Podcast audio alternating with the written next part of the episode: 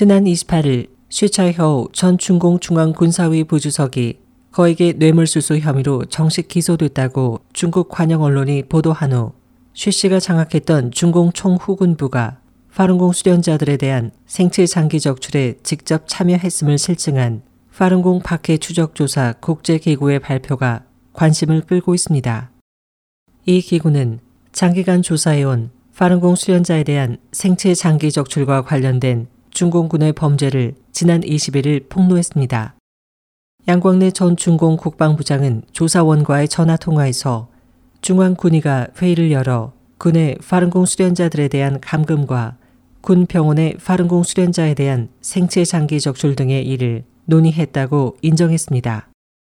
최근 중국 언론이 장기 암거래 시장의 배후를 폭로한 후 파룬공 박해 추적 조사 국제기구는 중공 해방군 총후군부 위생부장 파이수중과의 전화 녹음을 공개 상당수의 각지 큰 군 병원이 직접 이 사건에 연루됐으며 파룬공 수련자에 대한 생체 장기 적출과 이식은 장점인 전 주석이 직접 명령한 것임을 밝혔습니다.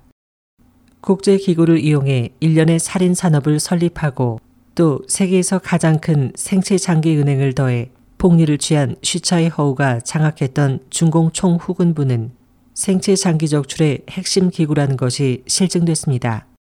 현재 구진산과 쉬차이 허우 그리고 저우융캉의 연이은 낙마로 더욱 많은 사실들이 잇따라 드러나고 있습니다. SOH 희망지성 곽재현입니다.